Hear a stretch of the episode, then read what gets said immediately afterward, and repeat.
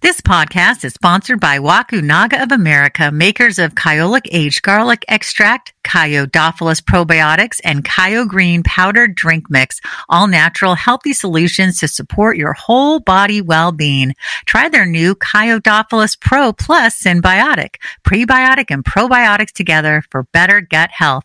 Kyo means strength. Live a Kyo life. Hi, I'm Andrea Donsky, founder of naturallysavvy.com and co-host of our Naturally Savvy podcast. And I am Lisa Davis, MPH health educator, co-host of Naturally Savvy and author of the book Clean Eating Dirty Sex Memoir Cookbook Healthy Lifestyle Guide. At Naturally Savvy, we are here to help you make healthier lifestyle choices. So we are so honored that you are tuning in to listen to our podcast on a weekly basis. And we are here to engage you, have fun, and help you live your healthiest lifestyle.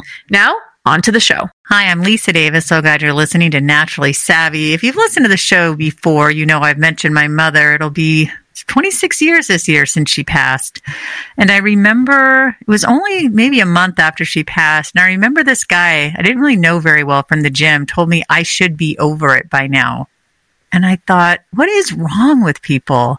Number one, in my opinion, you don't get over it, you get used to it. And number two, it's so fresh at that point. It's just like I felt mm-hmm. like he punched me in the gut. And it was just terrible. And I feel like in our culture, we just don't know how to deal with grief. We just try to shut people down and instead of really letting them feel how they feel. So I'm thrilled to have the wonderful David Matthews on the show. He is a grief expert. He and his wife Debbie founded the wonderful Spark of Life. They offer meaningful support through four day virtual and in person retreats, grief coaching, grief recovery courses, and workshops. David, welcome to Naturally Savvy. Oh, thank you, Lisa. I love what you've already said about grief, and I'm so sorry for what that that guy said to you. Uh, uh, we hear that story all the time. I was about to ask. I bet that was not unfamiliar. No, it. You know, we've had probably about 1,600 people come to three and a half day retreats uh, since 2009. Uh, and that is what we hear all the time. Uh, and you said it in the Western culture in which we live, we do a pretty sucky job of sucky grief, right? Yes. Uh, and we try to fix people.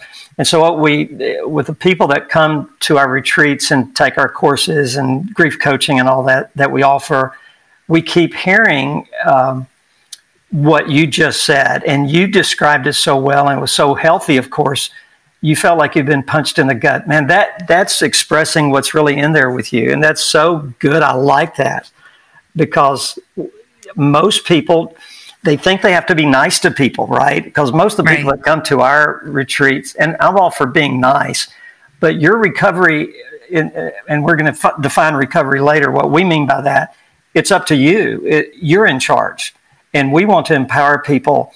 We believe people have the power within themselves. They just don't realize it many times to have a healthy recovery, living with their pain, not getting over it. I hate right. that. We hate that expression. Getting through it with your pain. And in a way, you'll always grieve. But we don't want that grief to be debilitating uh, to other relationships that are important to people, to you. And so we deal with people who believe there's something wrong with them because of things like what other people say or comparing their losses to others and their their their grief journey to others. It's such an individual journey, it, and it has to be individual. But you also need help. You know, grieving alone all the time is probably not healthy. Uh, grief, being alone sometimes is healthy, right? But not all the time. And so at Spark of Life, we've learned people need to be empowered to take charge of their own recovery at their own pace and because nobody's walked in their shoes. I don't care if two people have exactly the same loss. It is not the same loss because the relationship they had with what they lost or who they lost is totally unique and uh, it, it's individualized. And so when people realize there's nothing wrong with them, when they really buy into that, that I'm grieving and grieving is natural and normal and healthy, it sucks, I hate it, I, I, wish you know we could just do away with it, but if we do away with grief, we do away with caring and with love. So we can't we can't act as if we're not grieving or that something's wrong with me. If I'm a faith person, we get this all the time. There's something wrong with my faith because I feel so bad. And we have people from no faith deep faith, different kinds of faith, different kinds of God. Uh, we're faith people, and we welcome faith people, but we also welcome unfaith people uh, because they teach us so much. We, we need each other, no matter what your background is. And grief is the great unifier. Absolutely. it's the great unifier. I really don't care what politics you have, what religion you have or don't have. Uh, that is so individual, so personal. But grief unifies people. And we, I could tell you story after story of people who are from opposite ends of the extreme of whatever who who do this. They come together and they help each other. It's a beautiful experience. And you know, when I, I get emotional about the work we do because um, we meet the best people in the world. Because you know, grievers are usually not full of pride; they're broken. Right. You know, they're broken, and uh, we just love the work we do. We hate the situation. We always say. We, we we're so grateful we met you. We just wish it would have been under different circumstances. Exactly. When did you first get into grief work? Well, I was a minister by trade. Um, for years and years. So, and I always had a counseling heart. And I went back to school when I was 40 to get a master's in, in counseling uh, because I did so much counseling with, with people in grief. And it was just overwhelming. It was almost weekly. And, and you know, my first funeral I ever conducted was a uh, a 13 year old got killed by lightning with his daddy standing right by him. That was oh, my gosh. first uh, exposure as a 20 something year old kid who didn't have a clue oh what he was doing. Uh, but it just went from there and it just kept going. And then you had the non death losses, you had divorce, you had people hurt by other people, you had abuse, sexual abuse, uh, dealt with that so much. And, and, and in our life, uh, with uh, almost a weekly, a weekly thing for years, somebody be in my office sharing a sexual abuse experience that they had never told anybody, all that stuff. And then our grandson Josiah died in 2007, and uh, that was uh, our. Uh, uh, we wanted to do something different than working for a church. We, I'm not knocking that. I'm just saying uh, people are hurting so badly out there, and we saw it. And and so then when Josiah died, it just propelled my wife and I to say uh, I do not think Josiah died so that we could do Spark of Life. I don't buy into that philosophy. He died because. So sorry. yeah, yeah. Thank you. It, you know, people. There's accidents. There's disease. There's things that happen, and so I don't think you know some power in the sky made Josiah die so we could do Spark of Life. And somebody might disagree with that. That's okay. That's not us. But we wanted to take what happened and then do something with it. We already knew the power of intensives, three and a, three day intensives. We had been working with a, uh, an organization called Marriage Helper, which is phenomenal to this day. We still work with them, but they do marriages, uh, marriage workshops for marriages in crisis, deep crisis, and we've been working with them uh, for many years and sending people in marriage crisis to this organization. We saw, and it's three days: Friday, Saturday, Sunday. And we saw what three days when people are, are kind of away from their normal life, that they can focus on maybe an issue or a problem. And we saw enormous, incredible results in three day intensives and then long term uh, change. It, it, wasn't just three days of a high, no, it was three tough days. But then we saw people uh, get better in their marriages, and, and, the success rate was over 70%. And we knew a lot of these couples personally, deep friends of ours, good friends of ours that had just terrible marriages. And so we knew three day intensives could work for the long term, not just for three days. So we applied some of those principles and we uh, applied it to, uh, to grief. And uh, of course, we started out doing uh, in person retreats at fabulous locations. I mean, we wanted to treat each person like a king and queen. There's wow. a line in the movie Hoosiers. I don't know if you're familiar with Hoosiers. It, it's been a while. Yeah. yeah, it's been a while. But everybody deserves to be treated like a king for 15 minutes. Okay. Because, uh, anyway, it's too long a story to go into. But I love that statement. And so in grief, people come, we call it battered and bruised. They're, they're obviously battered by the loss of maybe the dearest on earth to them, Uh, they're and then they're battered by other people that mean well and that don't help them, and and and and and so they think something's wrong with them. So when they come to a retreat, we honor them. We take their bags in. We have beautiful rooms for them. We have a great food, great food. We bring in a chef. Uh, we serve them for the weekend. They can't even take their plate to the kitchen sink, right? They Oh, wow. and and stubborn people come to our retreats. They think they got. They're like fighting over, give me the plate, I'll bring it in. and we've had we've had so many stories, and and we have fun with it. But then they leave the retreat with hope, and, and see they they can find hope. We don't. Right. It's not that we give them hope; we encourage them, but they have the power within them to to take what's happened, uh, to grieve it, and and grieve it deeply in no time frame for you know how you grieve, how deeply you grieve. Uh, you're forever changed, but you do not have to let it debilitate the rest of your life. And what is the difference between people who have horrific loss and and, and never never what we call get out of that pit of grief, and those that that slowly get out of that pit of grief forever changed and still with their grief, but now they're living productive, happy, purposeful, meaningful lives. Right. Is there a difference? Yes, there's a big Yes.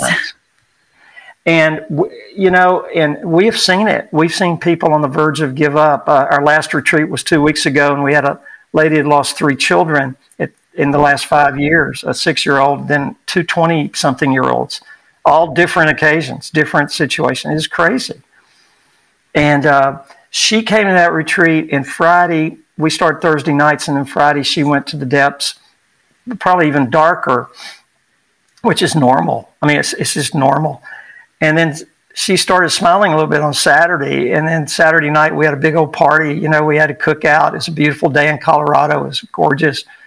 And we're at this fabulous place, and we're laughing. We're telling jokes. We're you know, and she's laughing along with everybody else who had terrible loss as well. Everybody there but the, the group bonds together and then by sunday she wants to help spark she she wants to help others who are grieving now she has a purpose beyond herself right? Taking what's happened. You, you i'm sure you're that type of person i can already tell. And, Oh, and then living Yeah. forward we call it living forward not existing forward. Right. Now, I don't want you to give your secrets away, what you do at the retreat, but if you could just give us a just a little bit. Well, we we've got a lot of help from a lot of different people in the grief world, different uh, programs, different books. Uh, I've read everything I could read on it. My own ex- our own experiences, the marriage helper system of three days, what they do there, and basically our goal is to create a safe place where you know you can come in and be yourself. You don't have to put on the airs.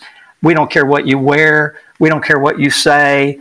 Uh, we'd prefer you not dropping the f bomb every other word, right? But but if somebody does, it's okay, right? It's okay. Uh, we don't judge anybody, and and by when you're together in a group, and they feel the safety, and they can say anything they want to say, and uh, nobody's really ever gotten out of bounds. Uh, you know, we've done 113 of these, and nobody's ever gotten really out of bounds. Uh, first retreat we had, this 23 year old had lost a, a daughter. She, she, I think she lived 18 days. The daughter, her and her husband, just sweetest couple. She came in there and said, "If this is a, if this is a blanky blank religious retreat, I'm out of here because I hate God." And if, if that bothers somebody, so be it. I said, no, you have every right to how you feel, what you think. That's see, that's good to hear because I think you have to let people just be where they are, right? Meet them where they are. I think it's huge. It's huge. And see if and uh, we start off Thursday night saying uh, we give a few ground rules, and one of the ground rules is uh, we're not here to fix you because we don't think number one you need fixing, you need to grieve. Number two, we don't have the power to fix you. We're screwed up too. We're all messed up. And so if you're here to be fixed, you're in the wrong place. Well, that kind of lets everybody, okay, good. Nobody's trying to fix me because most of their friends and some of their family have tried to fix them by saying the right words at the funeral, uh, by sending cards with, you know, advice that's unsolicited. it just doesn't help, right? No, it, doesn't. help. So, and uh, we're leaving tomorrow to do a grief workshop at a, at some church in Kentucky, and uh, and Saturday, and they'll they'll be probably half the people will be from the community, and it's just amazing what happens. And so I say, if y'all want to know how to help grievers, it's the fourth session. I said, I'm going to tell you everything you need to know to help grievers. Get out your pens and your notebooks, write this down. Shut up and be there. There you go. I'm so glad you said that because I was about to ask. I was about to say, people say things that they think they're helping, but they're not. What are some of the things that you absolutely should not say to somebody who's grieving? I know how you feel. Never say it, even if you both lost a three and a half year old boy with the same name. See, you don't know how they feel. You might know how they feel better than I do if you have a similar loss, but really you don't because it's so different uh, never say, I know how you feel. Okay. Never compare it to your loss. It's not about your loss at the moment. Don't say, I understand because I lost my mother last year or my, my son two years ago, because you don't understand. And I know you're trying to help, but you don't understand. What works for you might not work for them anyway. So never say, I understand. Never give unsolicited advice. So in Arkansas, where we lived for 20 years, we live in Nashville, Tennessee now. But what, where we lived, it was the, kind of the tradition. that you'd wait in line to go into the funeral home for the visitation, and the, the, the grievers would be by the casket. And so you'd wait in line and go. And we started doing this in 09, and we finally learned to shut up and be there. And so, and then you hear all the people say things as they go by, right? And 98% of it is just not helpful. I mean, the, the, what we know from what grievers have taught us and what we ourselves are grievers, uh, okay, I love you is okay if you really love. I'm so sorry. That hurts some people, but okay, that's okay too. That's about it. Don't say they're in a better place. I hate when people say that. It might help in the long run if you believe they're in a better place, but not not then. Uh, God won't give you more than you can handle is the number one thing that grievers have told us they've heard that drives them crazy. So if you're a sexual abuse survivor and somebody says, well, God go, won't give you more than you can handle, that means God gave it to you, which means God's a monster. So that is the number one myth that grievers have told us. The other is what you've already said. Uh, they're in a better place. At least they're not suffering. Uh, uh, at least they had a long, productive life. At least you had them for so long. Uh, uh, if you've lost a handicapped child or, or a, loved one to Alzheimer's or dementia, uh, I'm, sure you must feel relieved that you don't have to take care of them anymore. no, please don't say that. Uh, please don't try to fix them and never give advice. Don't even, if, if you, if, if they're God people, don't quote scripture to them don't say, I'm, I'm, you know, all that stuff. Some of it could be true from their belief system and yours, sure. but it doesn't help. Okay. I wouldn't, I, I, when we send cards to people that's lost somebody, I just say, We love you. I'm so sorry. We love you. And, and if, it, you know, I used to send cards with scripture on it to people that I knew were faith people. But see, that's giving advice that's, that's basically teaching them. I know some of your listeners might disagree with this, but that's basically saying if you only had a greater faith, you wouldn't feel so bad. Right. No, I totally agree with that. I'm so glad to hear you say that. I don't think people, I hadn't really thought of that. Yeah, I know most people don't. And by the way, people are good people that make dumb mistakes. Except for that dummy who told me I should be over it. I don't think he meant well. He was like, What's wrong with you? I'm so glad to hear you say that. That's yes. So cool. I'm curious if people ever go for their pets because I have a dog, Blue. I think people belittle the loss of a beloved pet yeah. and that unconditional love you get. Do you have people who come? Because I will be there when Blue goes. I'm going to be a complete and utter wreck. Uh, we have a, a, a grief uh, dog uh, a, golden retriever called Roxy.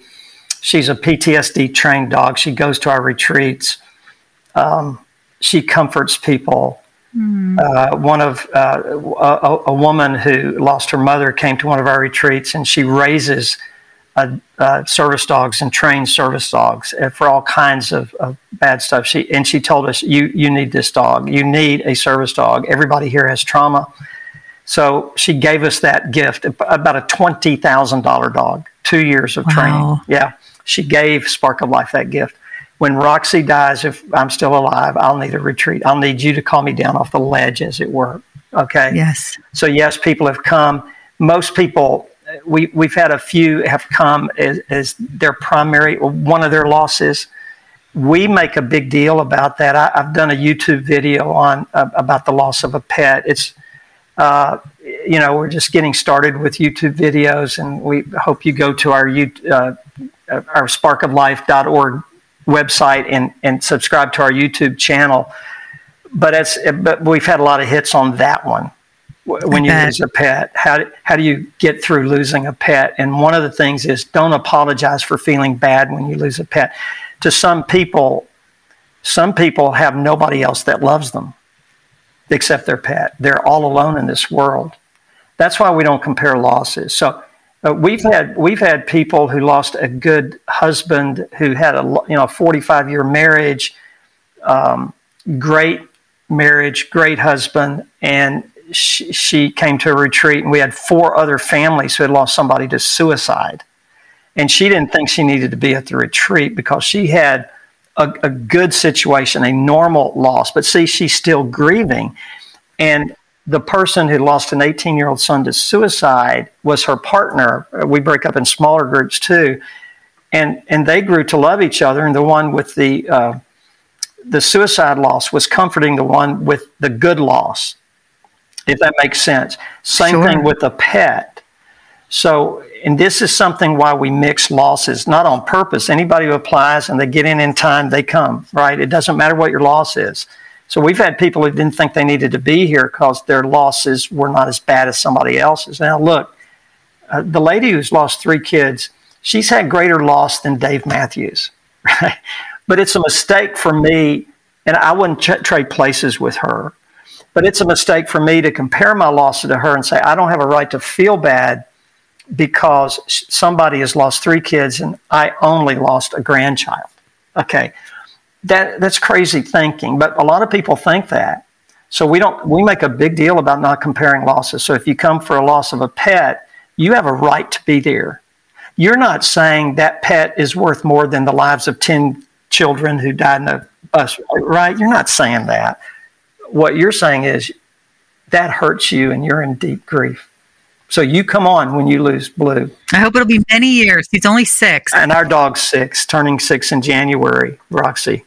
We're gonna we're gonna need help. Yeah, well, we can do it together. I think it's really great that you have people who have all different types of loss working together. And you mentioned that the partner. So, do the people divide into groups and do they share, or how does some of that work? Well, we meet in the big group with everybody, and then we five different times during the weekend we break up in a smaller group, and that we don't have time for everybody to share two hours of their lost story, right? Uh, it's just not enough time. So, the, and, and, then some people will never share uh, deep stuff in the big group, but in the small group of two or three, and we we usually break up men and women, and we two or three, a minimum of two, a maximum of three. And they do some, that's where the power is. I mean, the big group's important, the smaller group is vital because things come out in the small group. See, they could they could have they could have laws see all losses in context of other losses. That's why we have everybody do their lost journey. And and and so there is writing to be done. They, there are assignments they do at night and then they shared those assignments in their small group. And when okay, so let's say uh, I, I, lost a child to suicide, and I'm I'm I'm pissed at the child. I don't right. I don't like to say that out loud. No, but you have to be honest. You've got to be honest. Or the husband who dies of a heart attack and never goes to the doctor, right? See, I get mad just thinking about that. I, I know it. Yeah, and so if you don't get that emotion out or if you're if you're pissed at God or hate God, and they say, "Well, what's wrong with me? I shouldn't hate God. I should have a greater faith." No, uh, lament in Scripture is very powerful and real. And so you, you have really great faith people who say, I'm pissed at you, God, and I don't like what you've done or didn't do, and I demand an answer. That's in Scripture. And uh, so that's a big deal. So the small groups are so important because when people break up in their small groups, and we instruct people how to listen as a heart with two ears, two eyes, and a nose, no mouth. You can see them, smell them, and hear them. Don't you say anything. So when they share, you know, I'm really pissed at God, you don't interrupt, oh, you shouldn't feel that way about it. No, you shut up and be there. So we teach them how to listen it'll help marriages, by the way. If, if marriages, that's another story. Absolutely. but I had to learn to stop giving my wife unsolicited advice, my number one flaw, and it's a big one. And I've really worked on that. But see, it's, it bleeds over into the grief. It bleeds over in every relationship. Give people the right to have their feelings and their emotions, and don't try to change them or fix them accept them as they are. So when the, the person says, I hate God, and the group just sits there, the, the two in her group sits there, and after she's through, they say, Would you like a hug? Or uh, would that be permissible? If, if not, say no. If so, say yes, and then you hug them. What you're doing is validating all their emotions as being normal and okay. You're validating. That's huge. And then they start to think maybe something's not wrong with me. Naturally Savvy podcast is sponsored by Morphus for Menopause. Right. Do you give them skills to help, like when they go home and they're going to deal with people who say things and to say, listen, this is, you know, I, I'm allowed to have my feelings and I know you're trying to help, but it isn't helpful or something like that. Or I hear you, but can you please just listen and, you know. Yeah. We even go over that. There's a section, a session that we go over how to respond to idiots. okay, so uh, who care for you? And right. sometimes, uh, so do you have a right to break off a relationship if somebody is toxic? Of course you do. You're in charge of your own recovery. You are in charge. Do not let other people set timeframes for you or dictate to you how you should be, even if you're a husband and a wife lost the same child. Give each other permission and the right to grieve the way they need to grieve yes, we can help each other. That's what we try to do and, and give some encouragement and some, some really helpful tools for people. But they even have to do an anchors to sails. We call it anchors to sail on Sunday afternoon. Uh, we, we usually end about 12 noon on Sunday. And one of the last things we do is affirmations of each other, which is powerful. But uh, right before that, we do anchors to sails. Sails, you have to write down one thing you're going to do when you get home that you haven't done that you need to do in your healthy recovery, uh, or you need to do better. And you need to write down that one thing and then a deadline date about when you're going to do that.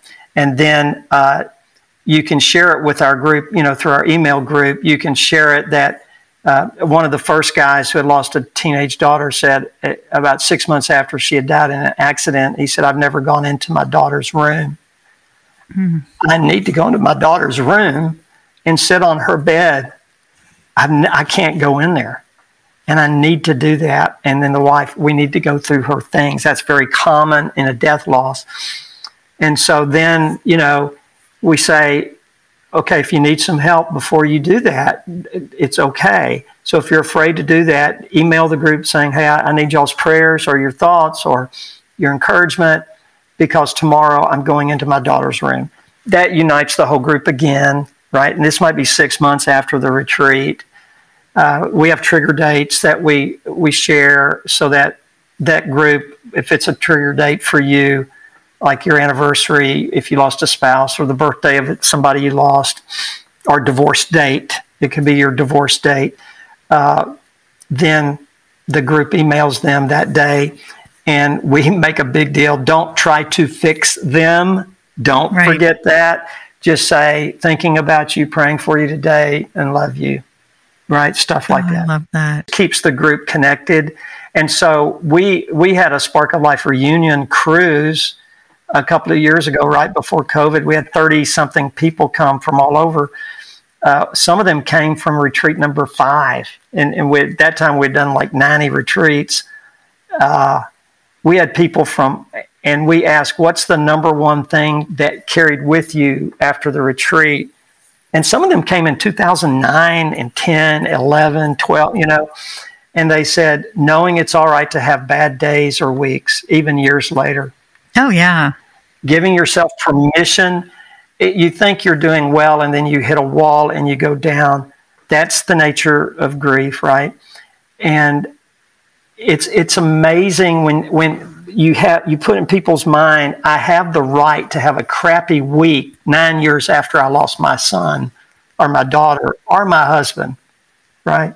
Or if it's a sexual abuse survivor, we've had lots of those, and it's all right to be angry at the perpetrator. It's all right to, and, and, and, and you don't have to reconcile with people who are toxic, right? And so, and it's all right.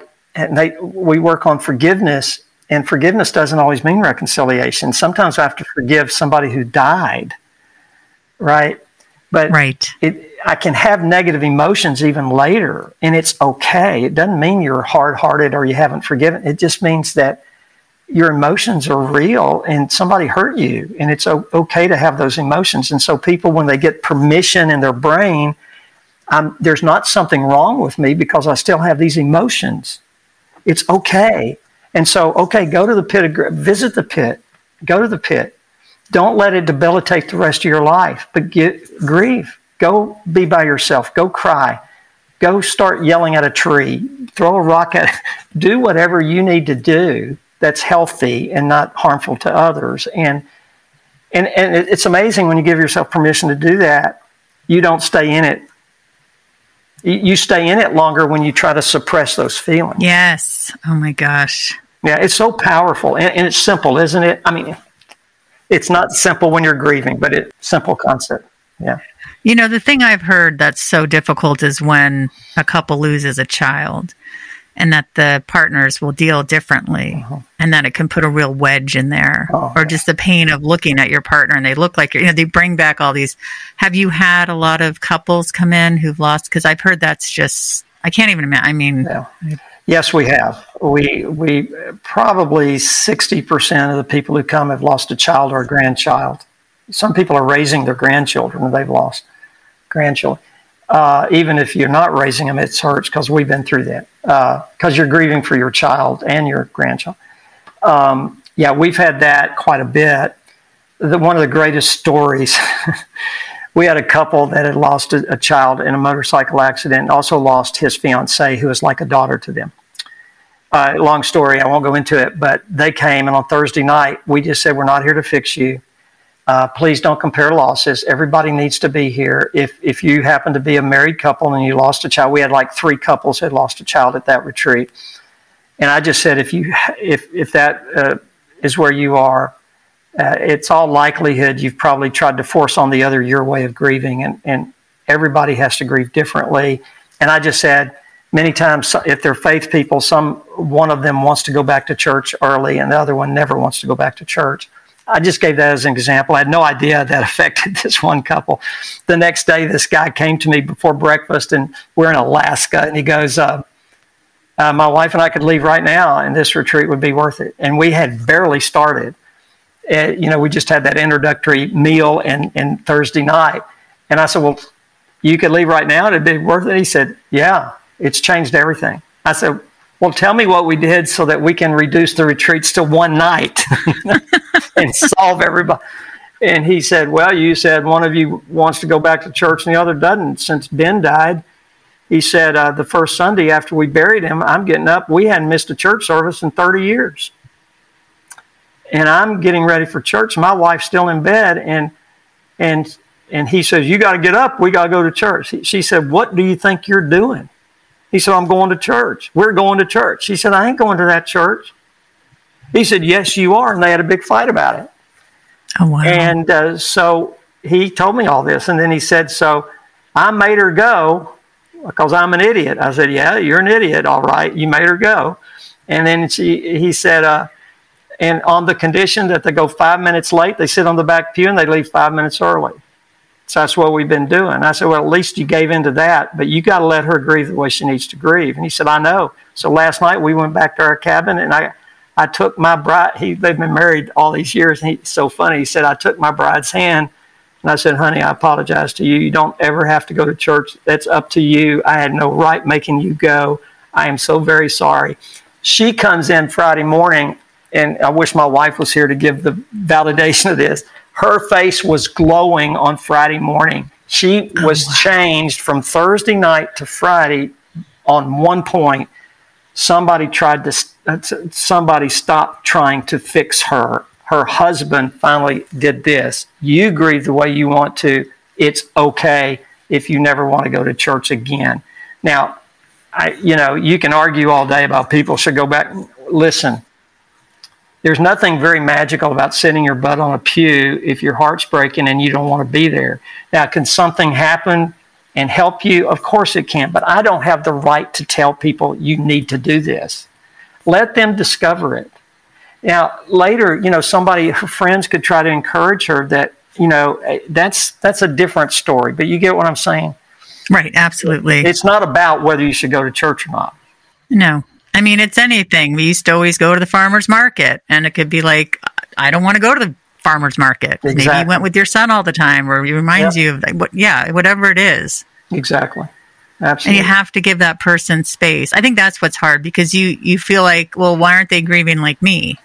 Yeah. Why aren't they jumping back into things? Or why are they, you know, Yeah. so upset? Or why can't we just talk about it? Maybe one of the couples, I can't talk about our child. And the other one's like, I need to process, right? How do you do in that situation? Would, would you recommend them go to therapy or, or obviously something that you're doing, that kind Yeah. of thing? I would recommend them recommend them going to a Spark retreat or grief coaching with people who really understand. Now, there's some great grief therapists out there. I do a lot of that without my shingle on the wall uh, or my, my you know. Uh, but so we it's coaching.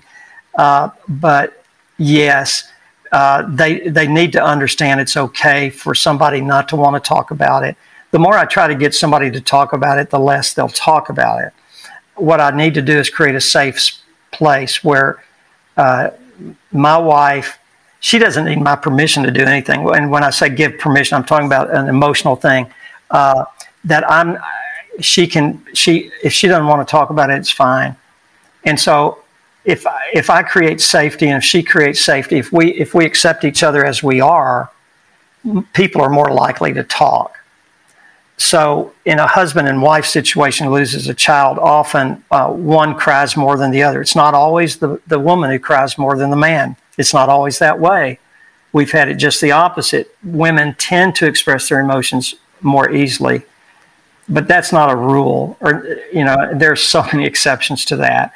Uh, so I almost hate to say it, but a typical thing might be a woman uh, being more emotional than the man just bucking up and going to work, right? And she said, How could you go to work? And he says, Well, how can I not go to work? What else am I supposed to do? Right? That that type thing. But Yeah. and, and so the big thing is give each other the right to grieve the way they want to. And then, yeah, sometimes you can talk about it. But we've had men who's, who, who were dragged to a retreat by their wives, West Texas cowboys. yeah. and they said they will never come to retreat. So these two women, they'd each lost a child and they were friends. They came to a retreat. They said, Can we come back if we get our husbands? This has helped us so much. They need to be here. And I said, Well, don't force them, but just use your womanly wiles to get them to come. so they they came, you know, griping and grumping. They were hilarious, these two guys. When they got to their small groups, they were like wept. And on the final day of affirmations, these you, you affirm people in your small group, these these these big old tough guys were in different small groups because they were friends. So we didn't want them in the same group. And so they're affirming the other guys in their group, crying, and they get up and hug in front of the whole group, crying.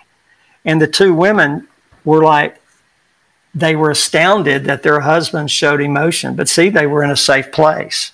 Yes. And what's what is said in that small group stays in that small group. So their wives aren't going to know anything that's said in that small group unless the husbands tell them. And it's such a turning point. Excuse me, you still have the grief, but if you hold on so tight to that yeah. emotion and not let it out, it just eats you up. Yeah, yeah, it's so good. It's so true. It's so true. Man, we could talk all day on this. I know you're amazing. Well, I'm so into people who do the, the work that you do is is incredible. So I, I said in the beginning that you have online courses, virtual co- coaching, virtual and in person retreats. Uh-huh.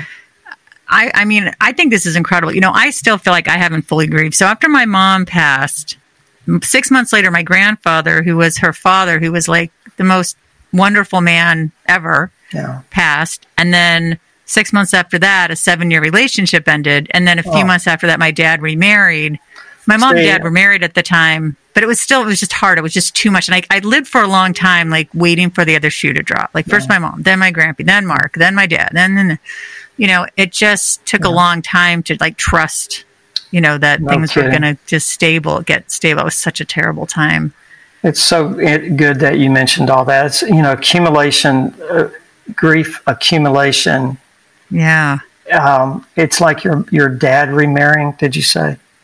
Um, see, that's a that's a loss. It could be something even you're in favor of, and it could be a loss. Uh, one of the definitions that really helped us. Uh, grief is uh, when you're situate when common behaviors or common habits change uh, you have conflicting feelings and it could be something you want to do and that can be a loss so I preached for 40 years, and I had this rhythm of a week of, of building up to Sunday and then crashing on Monday uh, because I, I spoke, you know, every week, and I was very passionate about what I did, and it.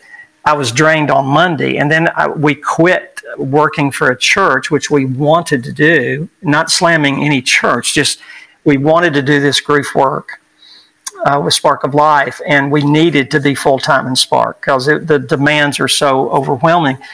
And so, uh, you know, six weeks into this, and we're doing retreats and we're going over all this, and I'm saying, what is wrong with me? And, and Debbie said, I think we teach people that a change in a familiar pattern of behavior means that you're uh, grieving. Right. and so, if your parents divorce, even if you want them to divorce, maybe it's toxic or if you change jobs, if you move from one town to another, if you even move from one house to another, it can be a huge loss for you. Getting married can be a loss because you're you're in a different environment and it's it's a change in a familiar pattern of behavior. So losses can be positive and you want to do it, but it's still a loss. And there's right. a grieving thing. And when you recognize that, it, it makes you say, maybe I'm not crazy. Yeah, I'm so glad you brought that up. I wanted my di- dad to die. He had Alzheimer's for 10 years. Uh, but when he died, I was glad. Then I felt guilty that I was glad. I had mixed emotions. And then I missed him. I missed, but see, we had grieved dad's death uh, of who he was as Alzheimer's progressed. And anybody that's lived that knows what I'm talking about. Those are all losses. Even while he's alive, it's a loss. So divorce is a huge loss. Kids going off to college is a loss. Retirement is a loss. Uh, a change of health, believe me, is a loss. Right? You can't do the things you used to do. Um, so many non-death losses that we don't categorize as loss. When we, we can recognize them as loss, it helps us not think something's wrong with me. That is so true. I'm glad you brought that up because I was going to ask you. I mean, I think loss does come in many forms, and I know you have that on your website. Do you have people that come in who, you know, maybe had got divorced or had other forms of loss that weren't death? Absolutely, all the time. And almost all the time on Thursday night, if almost every retreat has a combination of many different kinds of losses. And some people come for uh, X loss, but because all loss is in context of your entire life, this loss back here that you've never dealt with. It could be a sexual abuse you've never told anybody. It could be that, that dramatic. It could be uh, a father slapping you and and and you've never forgotten it. Uh, you know, it could be a, a, drunken mom who left the family. Uh, it could be your parents' divorce. It could be a hundred different things. But what, that loss Im- impacts how you deal with this loss. So many times people come for this loss, but they work on that loss, which enables them to work more on this loss. And usually, the number one thing that happens there is usually, I say the number one thing, it's usually a dad, I call it a daddy hole, something about dad, or it could be an abusive situation. Sometimes it is the father, sometimes it's a stepfather, sometimes it's a grandfather. Uh, but uh, we have seen in every retreat, and our retreats are small, from anywhere from six to 16 people. We try to keep it under, under 16 or under for the effect of the small group. Uh, in almost every retreat, people come working on this loss, but they end up working on another loss because they do their loss journey and they have to write down all the losses, both good and bad, that they can remember. We teach them methods to do that, many different kinds of methods to do that. But that's a very eye opening exercise. And then uh, I was trained in my counseling and systems theory, marriage and family therapy. And uh, systems theory is every, we're all in a system. And so, uh, you know, if I'm in this system and you take a kid and try to get get him fixed. The kid gets out of his family system. He got, let's say, he has a drug problem and gets fixed. He comes back into the same system. He's liable to go back into the same behavior patterns. So you you work with the whole system, not just the one event. So that really helped us uh, deal with uh, this philosophy of all losses are in context of other losses. And in fact, in our marriage work, it's the same thing. All relationships are in context of other relationships. So the problem you and your spouse might be having might have to do with the problem you and your dad had or previous relationships that you never dealt with. And then when you hear people's story, you go, oh my goodness, maybe my wife isn't a B-I-T-C-H. Maybe my husband isn't a cold-hearted control freak. I mean, he might act like a control freak, but maybe there's a reason. Maybe I understand his story, her story. Same thing with grief. So when I understand the story, so I got to see my story. I mean, this stuff is so good, and it? it's just that's amazing. It, it is, and it's like it really works, though. See, and, and when so people just need to be loved and accepted and given some tools, and then they have the power to take it. It's not us; it's it's the people they're the heroes of our story. It, it's not the leaders; it's the it's the people who are broken and and in grief. How did you come up with the name? I love that spark of life. We're about life, not death. Sometimes people need a spark to get to life, and it was a friend of ours who helped us get started, and it was his. Uh, when he said when we approached him to be, he had lost a son uh, to be part of this. He said, "Can we name it Spark of Life?" And the last uh, thing he he had experienced with his son was at a Christmas Eve service where they had one candle lit and it lit all the others. And his son said something about, boy, it's just a spark of life. Uh, one little spark leads to this big light, spark of life. And I said, well, I think it's a great name. It, it depicts exactly what we want to do. We want to spark.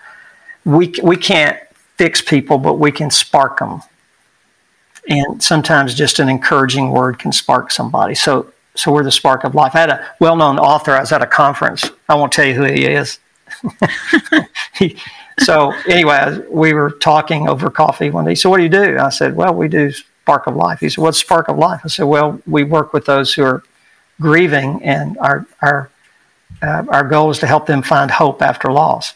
He said, well, you can choose to do what you want to do, but I choose to deal with life, not death. I said, I guess you didn't really listen to what I was saying. exactly. We're spark of life. We're not spark of death. We deal with life at its very core. Right?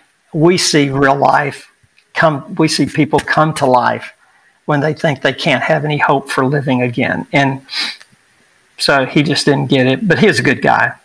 Good guy. I still read his books. we should send him this interview.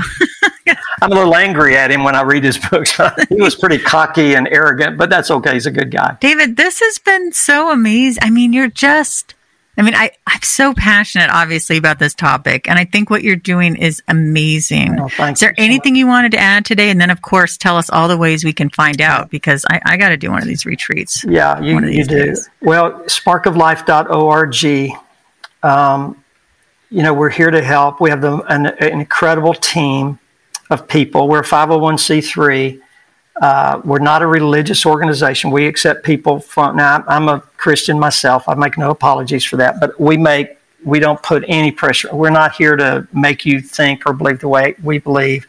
We've had uh, people from all walks of life, from 46 states, from Australia, Nigeria, England, Costa Rica, Puerto Rico, Mexico, Canada, Uh, we've been asked to go to South Africa, Australia, London. Uh, because wow. of finances, we can't. I mean, of course, COVID really put a damp on a lot of stuff, but we're recovering from that. But sparkoflife.org, we're here to walk beside you, and we want you to know you have the power within yourself to find hope after loss. You have that power, and we want to encourage and empower and equip you to embrace grief. We we changed our, our little slogan. We want to embrace grief. We but we want to fight against debilitating effects of grief. We want to defeat grief in the sense of not eliminating it because it's good, but not letting it debilitate you and destroy you. And then we want to help you develop a new relationship with grief, which is pretty new language for us. A new relationship with grief, to appreciate grief. I don't like it.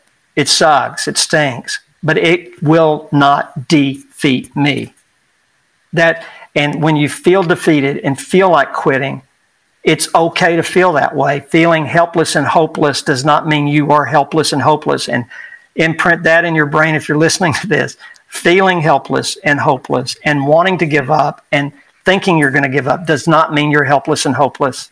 Because we've seen we've seen 1600 people up close and personal for 3 days that felt all those emotions. And by Sunday they are living with hope that is beautiful. It, it is so cool. You make me excited wanting to, I want to do more retreats. So go to sparkoflife.org. We want to walk with you. And we have an incredible team. Our, our grief coaches, they, they've all been it through it, man. And, and they're not haughty or arrogant. And we don't think we know everything about, we don't know everything. But we do know there's hope to live forward uh, with meaning and purpose. See, I love that. This has been amazing. David, I'm so thrilled that you came on Naturally oh, Savvy. It means a lot. Thank you. Thank you so much, Lisa. You've been wonderful and you've encouraged me to do keep doing this work. Good. And say hello to Debbie for I will, me. I will. Well, that's it for our show today. Thank you so much for listening. We appreciate you. And we would appreciate it if you could please rate and review and leave a comment because the more you engage with our podcast, the more you will find it and help other people find it wherever they listen to their podcast. So be sure to follow us. I'm at Andrea Donsky and at Naturally Savvy. And Lisa? At Lisa Davis MPH. Thank you so much. And please share this episode because the more you share shows you care. We'll see you next time.